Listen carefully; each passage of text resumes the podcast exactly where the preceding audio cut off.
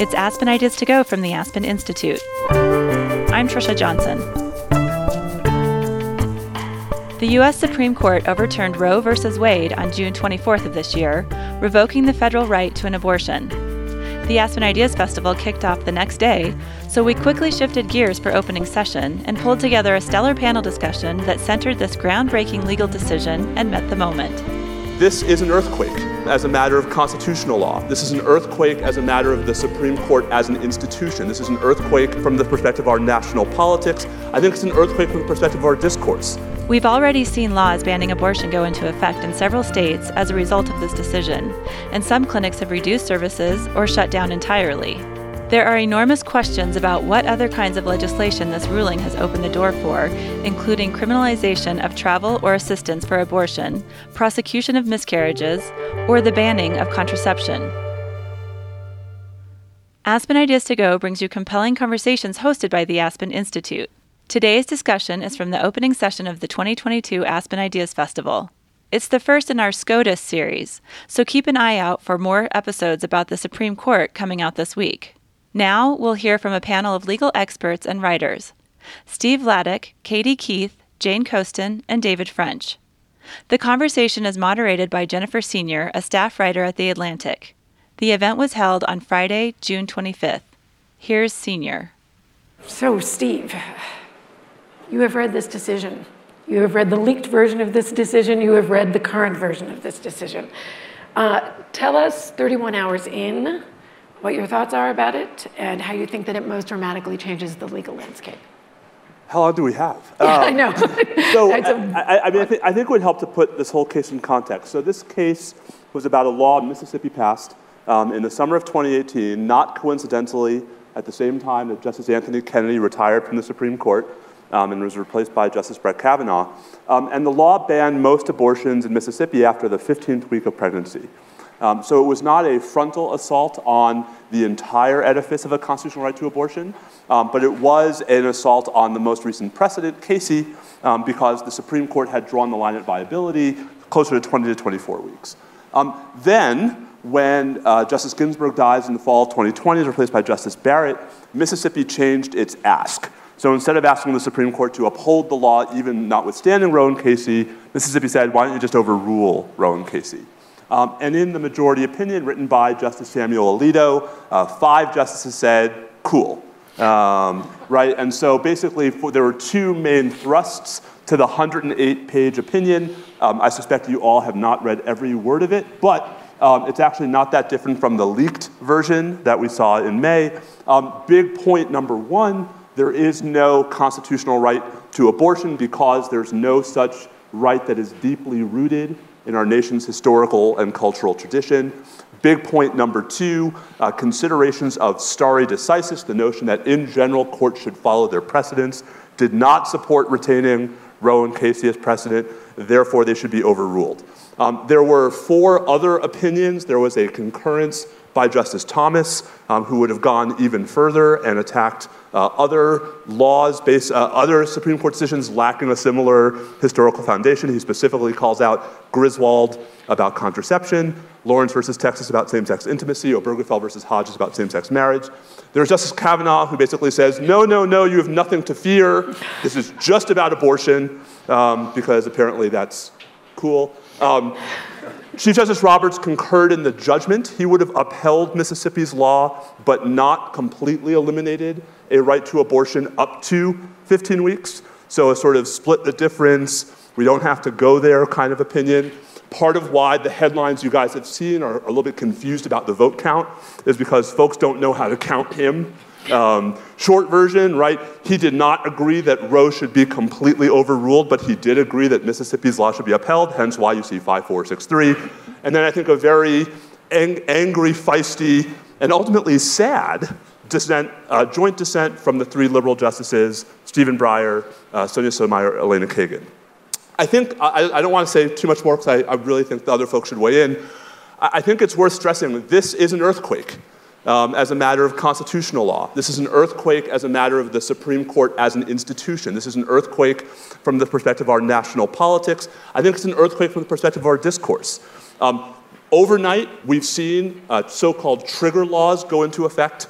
Um, so far, I think in six states, although that number could be higher by tomorrow. These are laws that have been passed in advance of yesterday's decision that says as soon as the Supreme Court decides Roe, abortion will be illegal in our state. Um, there are a number of other states that have trigger laws that will go into effect in the coming days and weeks, so that by a month from now, there'll be somewhere north of a dozen. There are states that have so called zombie laws that are pre 1973 bans on abortion that have never been repealed. And so that could theoretically go back into effect once the Supreme Court decision takes formal effect. And then there are all the other states where abortion is still going to be available, legal, perhaps even in higher demand. And so what we're going to have is two Americas. Um, one in which abortion access is virtually impossible, um, and one in which abortion access is widely available. And one of the huge questions yesterday's decision raises and doesn't answer is how hard is it going to be for those in the states where abortion access is not available at all to obtain any kind of care either by leaving the state or for those who can't by perhaps having pharmaceuticals shipped in. Again, Justice Kavanaugh says not to worry, we'll take care of it. Um, suffice to say, I am a little more circumspect. You have anticipated two of the questions that I plan on asking. For the, let, us key off of one thing you just said for Katie. Yes, uh, the trigger laws, the zombie laws, all those things. Let's talk about real world outcomes. How does this tangibly affect women's health and healthcare right now? Thank you for the question. Um, two Americas, I think, is absolutely right. Steve, Steve has it spot on. Uh, the data is very squishy. As you just heard him say, states are sort of in flux. Things are changing minute by minute, hour by hour. You could probably see that from your uh, Twitter threads yesterday about how much is changing in real time. So the data I'm going to give you is sort of pre Roe or folks pre-decision, folks anticipating what would happen in the wake of Roe. Some of this might change over time, but I do think the data is important. We need to we're going to talk about the legal issues and the cultural issues and all, but we really have to I think hold women at the center right now, especially today, especially maybe for all of us in this room who've been deeply deeply upset and troubled by this decision. So I think a couple key data points uh, to share is you know 33.6 million women of childbearing age live in the 28 states that we eventually expect to come online. It's more than half of women of childbearing age, meaning age 50, 15 to 44, more than half. So that's sort of the first statistic to sort of dig on, dig in on. Overwhelmingly, these are young women. Very, very important. 39% are under the age of 24. 9% of those are teenagers. So when I listen to Eileen give her big idea and talk about how devastating this is as an 18 year old Olympian, that is a very real statistic and very real for many young women all across the country, young women. Overwhelmingly, this is about low income women. Most women who obtain an abortion are at the poverty level or below. And many are, and you know, you've seen some commentary today, you're probably going to hear some commentary today from this panel about you know, how states could really step up and do pro life policies and support women in these new families that we're going to be forced to create. And overwhelmingly, women are in these states where there is no Medicaid expansion. There is no support for postpartum women on Medicaid. There is no child care. There is no paid family leave. There is no living wage.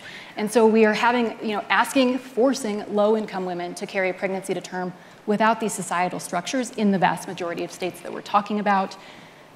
Disproportionately, uh, these are women of color that are obtaining abortions, and you know, again, disproportionately black women and Latina women. Uh, that is because of structural racism and unequal access to housing, food, jobs, uh, education, security, all of that. Um, it also has to do with geography, which is probably my last jumping off point in terms of the data. Um, most black people live in the South, which is where the vast majority of these trigger, many of the trigger laws and the restrictions that we're going to see come online. It's the South and the Midwest. And we really, really care about that the suggestion is that 30% of abortion providers are going to be knocked out by this decision. They're in these states. We're going to take out a third of access. And I don't know how many people have followed this issue before this decision. Access was already pretty shitty. And so to knock out a third of providers is going to be devastating. And I, don't know how many folks were here earlier this morning. Um, we, so many of us had the opportunity to hear from the Secretary of Health and Human Services, Xavier Becerra.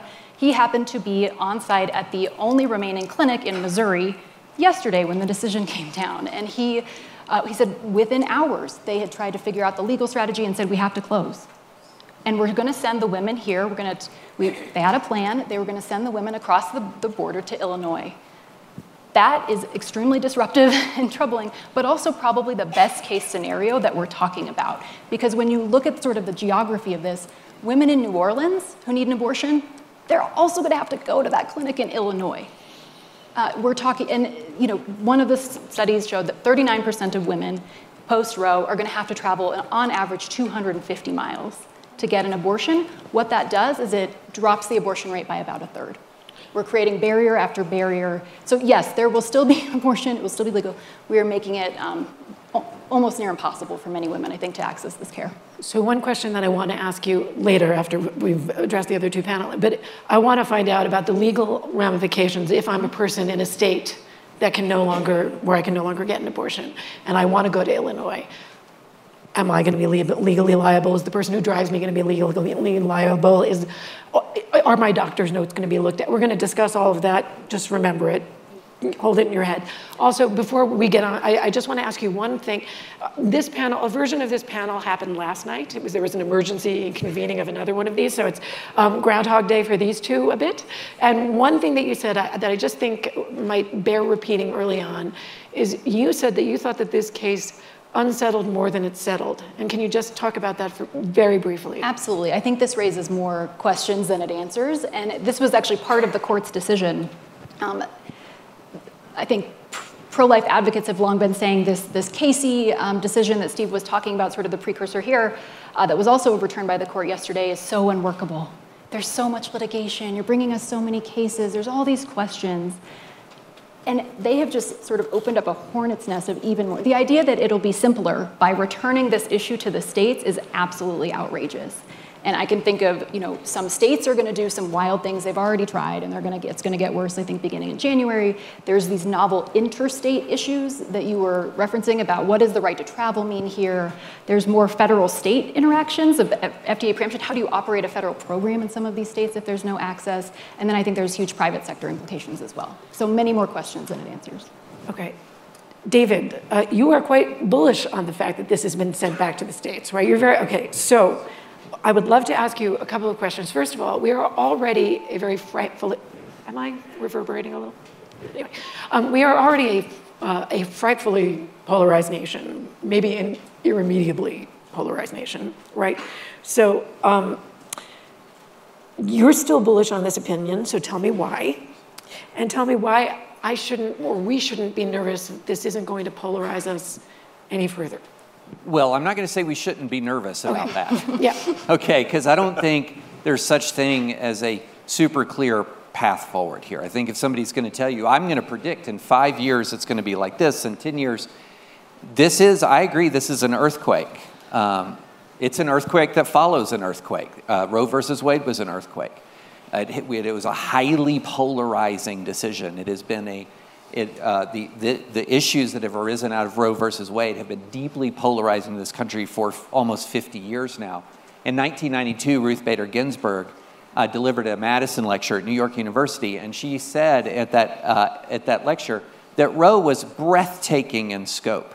And she openly mused out loud. So she said in Roe, the court re- was looking at the most extreme, one of the most extreme abortion laws in the country at that time in Texas. And she, she openly questioned, well, what if we'd done, what if the court had overturned only the Texas law without supplanting or displacing all abortion laws in the country? Would we be in the same place that we are now? She was musing about this in 1992. And I think that's a very valid question in 2022 as it was in 1992. Because if you look around the world. One of the things you see around the world and other places is you do not see countries polarized around abortion the way this country has been for so long. Why is that? Why is that? It's not because all of these countries are so completely culturally coherent and have a um, have the same progressive view of abortion rights. In fact, the United States is an outlier because of Roe. It's got one of the most are the least restrictions uh, on abortion prior to the overturning of Roe of any country in the world because of Roe. The democratic process was deeply restricted in its ability to reach this issue because of Roe, and that was inherently destabilizing. Many of these other countries, they've had an opportunity in the democratic process to work through this and to achieve policies that reflect the will of the majority of the citizens. We don't ha- did not have that possibility. So here's what I'm worried about in the short term and I'm and I am hopeful about in the long term. What I'm worried about in the short term is this. Um, have, have y'all noticed politics are dysfunctional right now? Uh, this opinion lands into the most dysfunctional political environment of my adult lifetime. We are not overrun with wise political leaders. Um, particularly on, in where I am in red America, I live in a, a very red state, in a very red no- neighborhood of a very red state. Uh, performative, punitive legislation is the fashion of the day right now. And that's extraordinarily dangerous. That's extraordinarily dangerous. And I am worried that we will, in the short term, see a wave of performative, punitive legislation. I'm very worried about that. I also have a degree remaining faith in the American people, that over time, the American people assert themselves, and over time, the American people moderate the extremes. And that's my long term hope, but my short term nervousness is how much damage will be done through performative politics in the short term. Jane, uh, the, the, skepticism is legible on your face. You, do you not have the same faith in the American people? Uh, it's, it's, not a lack of faith in the American people, it is a lack of faith in American states. I, I want to be clear here that one of the, I do think that one of the challenges or one of the actual gifts to the um, anti abortion wing of you know, American politics that Roe gave was the gift of maximalism. Maximalism is so easy when you don't think you're ever going to have to do it. We see, you know, I, I grew up in the Catholic Church and I spent a lot of time in evangelical circles when I was in high school. It was a strange time in my life. Don't get into it. Um, and I don't remember people who worked so hard against abortion saying we'd be okay with France's abortion laws. we'll be fine with a 15 week ban. No, if you believe that abortion is murder, you don't think abortion becomes less murdery at that 15 week mark. And I think that that's what we see in so many of these states like Mississippi, which interestingly also has the highest maternal mortality rate in the country and also has an incredibly high rate of infant mortality. So we are saying in a lot of these states that you know, maximalism is going to be what will take place. You are going to see that people voted for people who said that abortion was murder and it should be illegal. And we've seen already in the state of Louisiana, though this was walked back, that there was an effort to have women who had abortions be given the death penalty.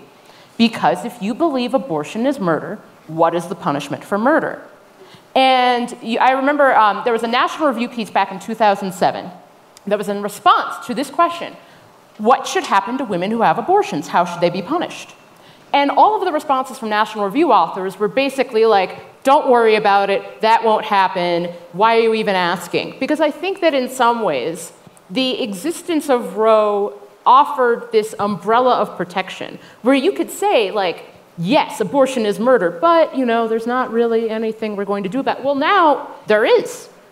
States will have laws that will punish women in a variety of ways for having abortions or for having what the state believes to be abortions. If a woman uses drugs while pregnant, if a woman falls down the stairs and it doesn't look accidental enough, we are asking lower courts, we're not even talking about state level courts, we're asking sheriffs in small towns, we're asking, you know, kind of low level judicial authorities in small towns in Texas and Oklahoma to decide whether or not they think something is a miscarriage. Something we've already seen women being tried for murder for having miscarriages because they test their, the fetus tested positive for drugs or for any number of reasons.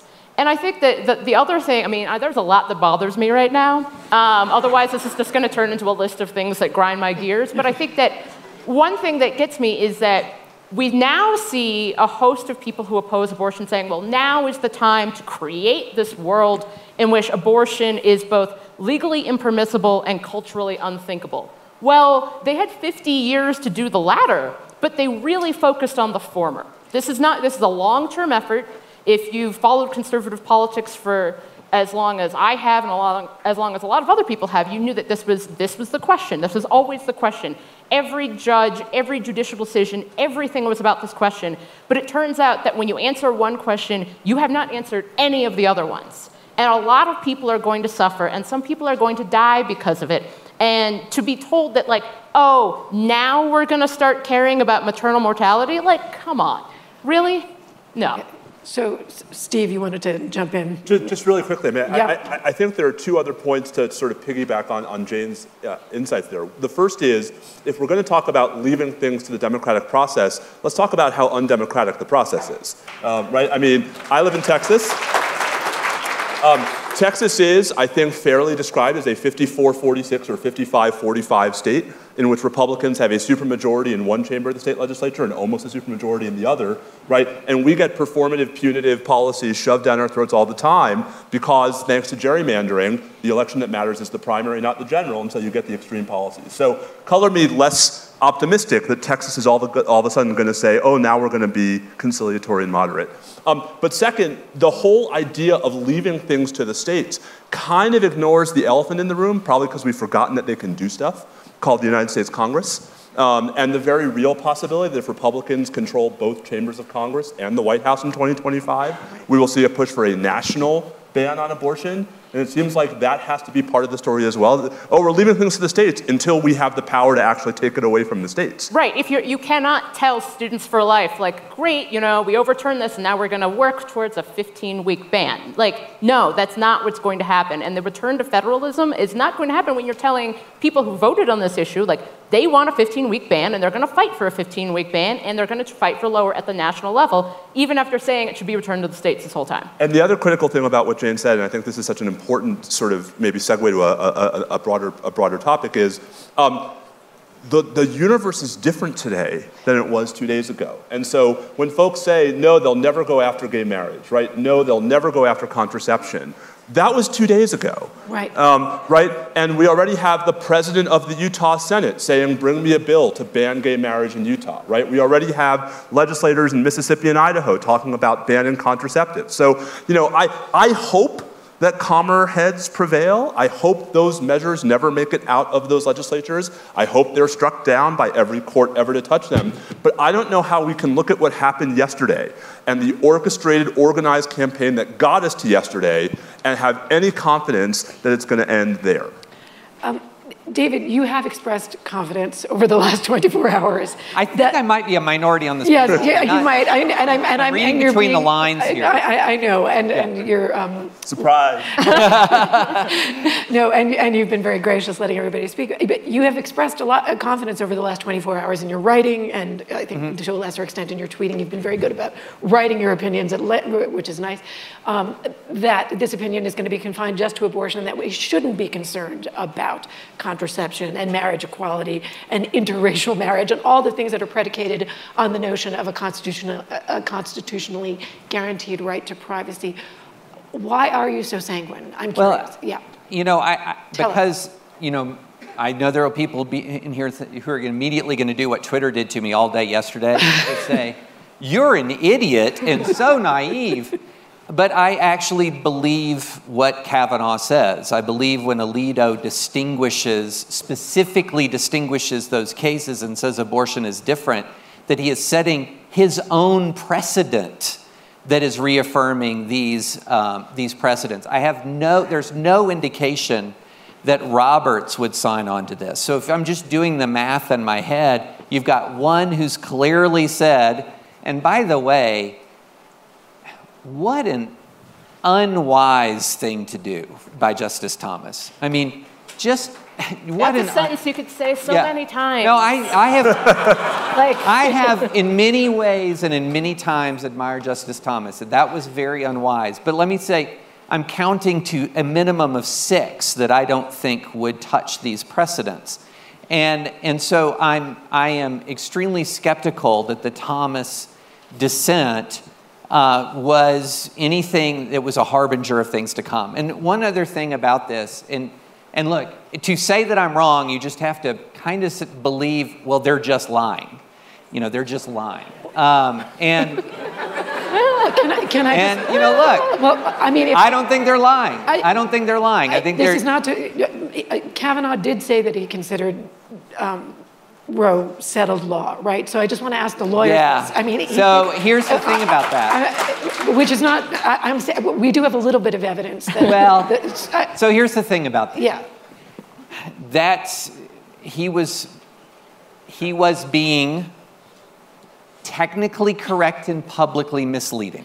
That's the what he was being. When you say something is settled law when you're talking about a precedent, when you're ta- while you're talking about a precedent as settled law, you're just essentially saying it's precedent. It hasn't been overruled, right? So, so how do we know he wasn't being technically correct but substantively misleading in because his he opinion? because his language was much clearer and very explicit in his opinion, and that's a court opinion, which is actual precedent, not a Senate hearing, which is not So- precedent at all. And one other, real quick, one last thing. In defense of the pro life movement, we have not focused exclusively on politics. We haven't. You know, I have raised a ton of money for crisis pregnancy centers who are meeting people where they are in a time of crisis, loving them, caring for them. The abortion rate used to be double what it is now, double. And now it is less than half of what it was before, at the height of the abortion rate. It's less than it was when abortion was mainly illegal in the US in 1973 when Roe was decided. Most, many more women carry unplanned pregnancies to term than used to. That's the cultural work of the pro life movement, and it doesn't make headlines because it doesn't win elections. But that has been happening. But I, I want to jump in here because I think it's a really important point to make, which is that even if, even if you provide, because I think that that idea of like creating a culture in which abortion is unthinkable, that will never happen.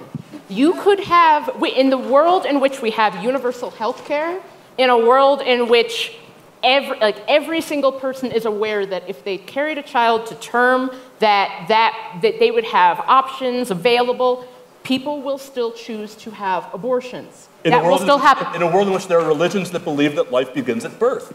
As, and especially because, again, if you are saying that, and I, I was re- doing some reading earlier where there's this idea, and because I, I, keep going back to the idea of the punishments for abortion, because I think that that's incredibly important. And I think it's very notable that so many people from the anti abortion movement have just basically said, well, well, we would punish the abortionist. You would go to clinics. You would go to, well, I feel as if that is operating in a world in which medication abortion is not increasing in popularity and increasingly available. Now, one, you have seen some states saying like, well, we would just curtail the mail ma- that would make pills you know, being sent by the mail illegal. And I'm like, good luck with that. Um, that sounds complicated, and it gets involved in those interstate issues. But also, when you are saying again, if the person who is orchestrating the abortion is the woman having the abortion herself, then that punishment idea comes. And I, I want to raise another point very quickly because I have a lot of thoughts. One thing we keep talking about returning these, returning to the democratic process. And for one thing, when we are returning to democratic process on a state by state basis because of federalism, we are not returning to the national opinion, we are returning to state by state opinions. And I think that that dramatically changes the calculus for how we have to think about abortion and availability of abortion, or even what some people consider abortion to be. Because let's keep in mind that there are forms of birth control that several religions, including the one I was raised in, believe to be forms of abortion. I will also say that the idea, and I, am aware that this is, you know, the Supreme Court and the role of the justice system is in general supposed to, in part, protect minority opinions. And it's complicated because sometimes you're in the majority and sometimes you're in the minority, and either way, it kind of sucks. But I will note here that on issues related to, say, uh, interracial marriage, uh, Loving versus Virginia, that's 1967. My parents got married in 1979. Um, as an interracial couple, they're very happy, they're doing great, live in Ohio. the acceptance of interracial marriage hit 50% in 1993. My parents had been married for 14 years.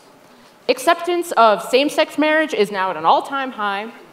Acceptance of same sex marriage when Obergefell was passed was not there. Right. So often we are asking people, we're asking the courts, and I understand that, like, yes, we would love to, in an ideal world, you would want people to come together in dialogue, to have, deci- you know, to make decisions together about what should be permissible and what should not be permissible. But if we waited until 1993 to make interracial marriage legal in a host of states that had bans, well, I would not be alive.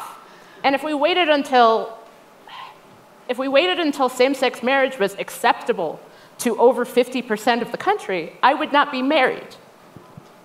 So, um, sorry. This is very real.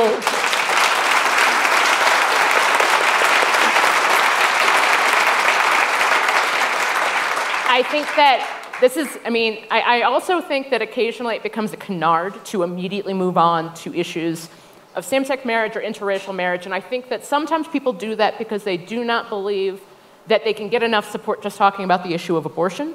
I don't think that's true. And even if it were true, I do not care.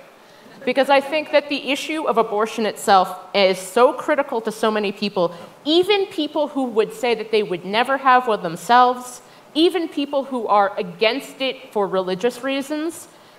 The ways in which abortion touches the lives of so many people, so many people who are here, so many people who are not, is the idea that we will just you know, have a democratic debate at the state level about one of the most intimate concepts that a human can possibly endure, it just, I don't know what will happen, and I don't think what will happen will be good. That, that is what I have to say. Okay.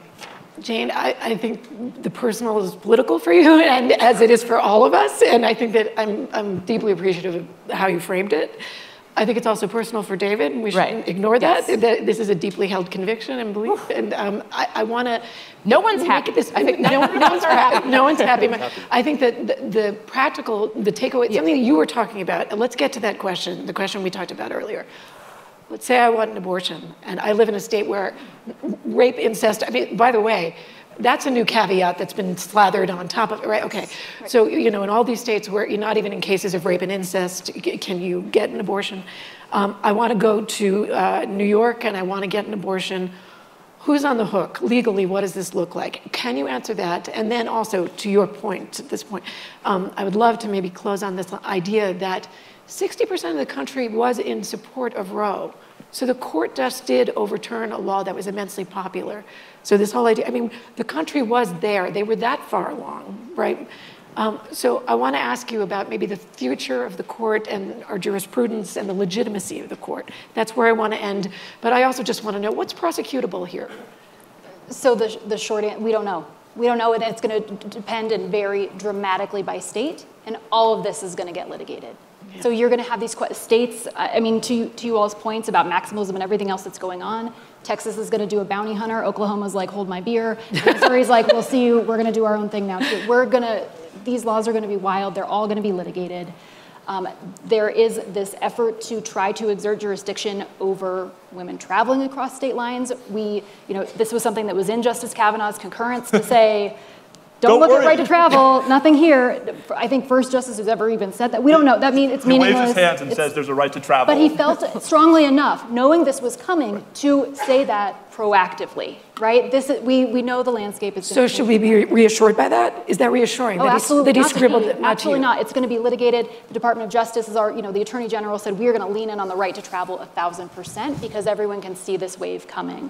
I think you're going to criminalize the, the current laws, these trigger laws. We haven't been clear about this. They do. They criminalize the abortionist, the provider. We're going. We want to lock up doctors and nurses and social workers and people who are making these referrals, right? I think they're going to go after women who have abortions. They're going to try to criminalize out of state providers who are doing telemedicine for medication abortion, which is the vast majority of abortion. I think there's all these really complicated federal and state issues too. And so we're going to, I think many of us are watching and waiting to see what the Biden administration does, all this interference.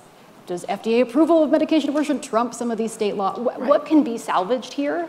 Um, and then how much is all going to run through the courts? And I think it's something that, you know, Steve and I don't focus entirely on abortion. This is like one of the things we focus on, and this is just one part of a huge web in the ways that I think, you know, health is increasingly being dictated by these court decisions. And I guess one more thing I want to say on contraceptives, because in this universe where abortion is going away, in many of these places, ideally you would ramp up on access to contraceptive, right? You would have a vending machine with Plan B everywhere you could put it if we really cared about this. And that is not what's going on. And there is already litigation below the Supreme Court that's bubbling up to undercut the Affordable Care Act's preventive services mandate, uh, the Title X family planning program, Medicaid program. We are already dismantling, that's the point I want to make, access to contraceptives, especially for low income women, in a way that's not going to fill this gap that we need. The preventive services mandate case is being brought by Jonathan Mitchell, who is the former Texas Solicitor General, who it was his brainchild to do the SB 8 bounty hunter abortion law in Texas. It is all connected, and I think we should be really, really concerned about it. And it's not over. They are going to go Fantastic. much, much further. Yeah, I had no good news for anyone today. Over to Steve. now, it, over to Steve. We, we are out of time. I want to make sure. Do we have time for Steve? Uh, Yes. Okay. Great. Um, I'll talk fast. I'm a New Yorker. so, um, uh, to, to, answer the Katie's answer was so thorough. The, the, direct answer to your question is: as of right now, you can travel out of state to get an abortion. Ask me again next week. Um, and, I, I, and I do think it's worth pointing out the irony of Justice Kavanaugh breezily saying, "Don't worry, rich people. There's a right to travel." Not anywhere in the, which is not anywhere in the Constitution while concurring in an opinion the whole central logical point of which is there's no right to abortion because it's not in the Constitution. Um, there's a little bit of a tension there. Um, the larger point, though, and this I think, you know, I, am so mindful of what Jane said about not cutting the thread from the abortion piece of the story. This is such an important, I mean, it is really hard to think of a decision in our lifetimes from the Supreme Court that is going to have this kind of effect in every possible direction on people, on our politics, on how the court is perceived. Um, and you know, keep in mind, it was 24 hours after the New York Second Amendment case, about which I might have said the same thing until 10:10 yesterday morning. Right. So I, I, think you know, folks have strong views about the Supreme Court. Um, those views tend to align increasingly, and to my mind, unfortunately, with their political preferences. Um, we are, the court has been heavily politicized before, but never quite this partisanized before. And I think the real problem, to me, as someone who studies the court and practices before the court, never successfully, um, is what happens when you have a Supreme Court where at least five of the justices seem to not care at all that there is a growing percentage of the country that thinks the court is illegitimate. Because if that majority cared, I think some of these decisions would come out at least little, or at least there'd be a little more attempt to temper the opinion. One of the things that struck me the most about Justice Alito's majority opinion yesterday is how little it had changed from the draft we got on May 2nd that had been subject to such withering public scrutiny. Um, right? We're still talking about a domestic supply of infants. That is literally now in the pages of the US reports. Yeah. Um, and so it just seems to me that we need to think about, and the court needs to think about, how it's going to continue to persist. A court that has no ability to enforce its decisions by itself, if it's not going to at least try to appear, to mollify, to satisfy, to be part of a diverse, pluralistic society as opposed to just one side of an increasingly tribal debate. I think we should end on that note. Other than that.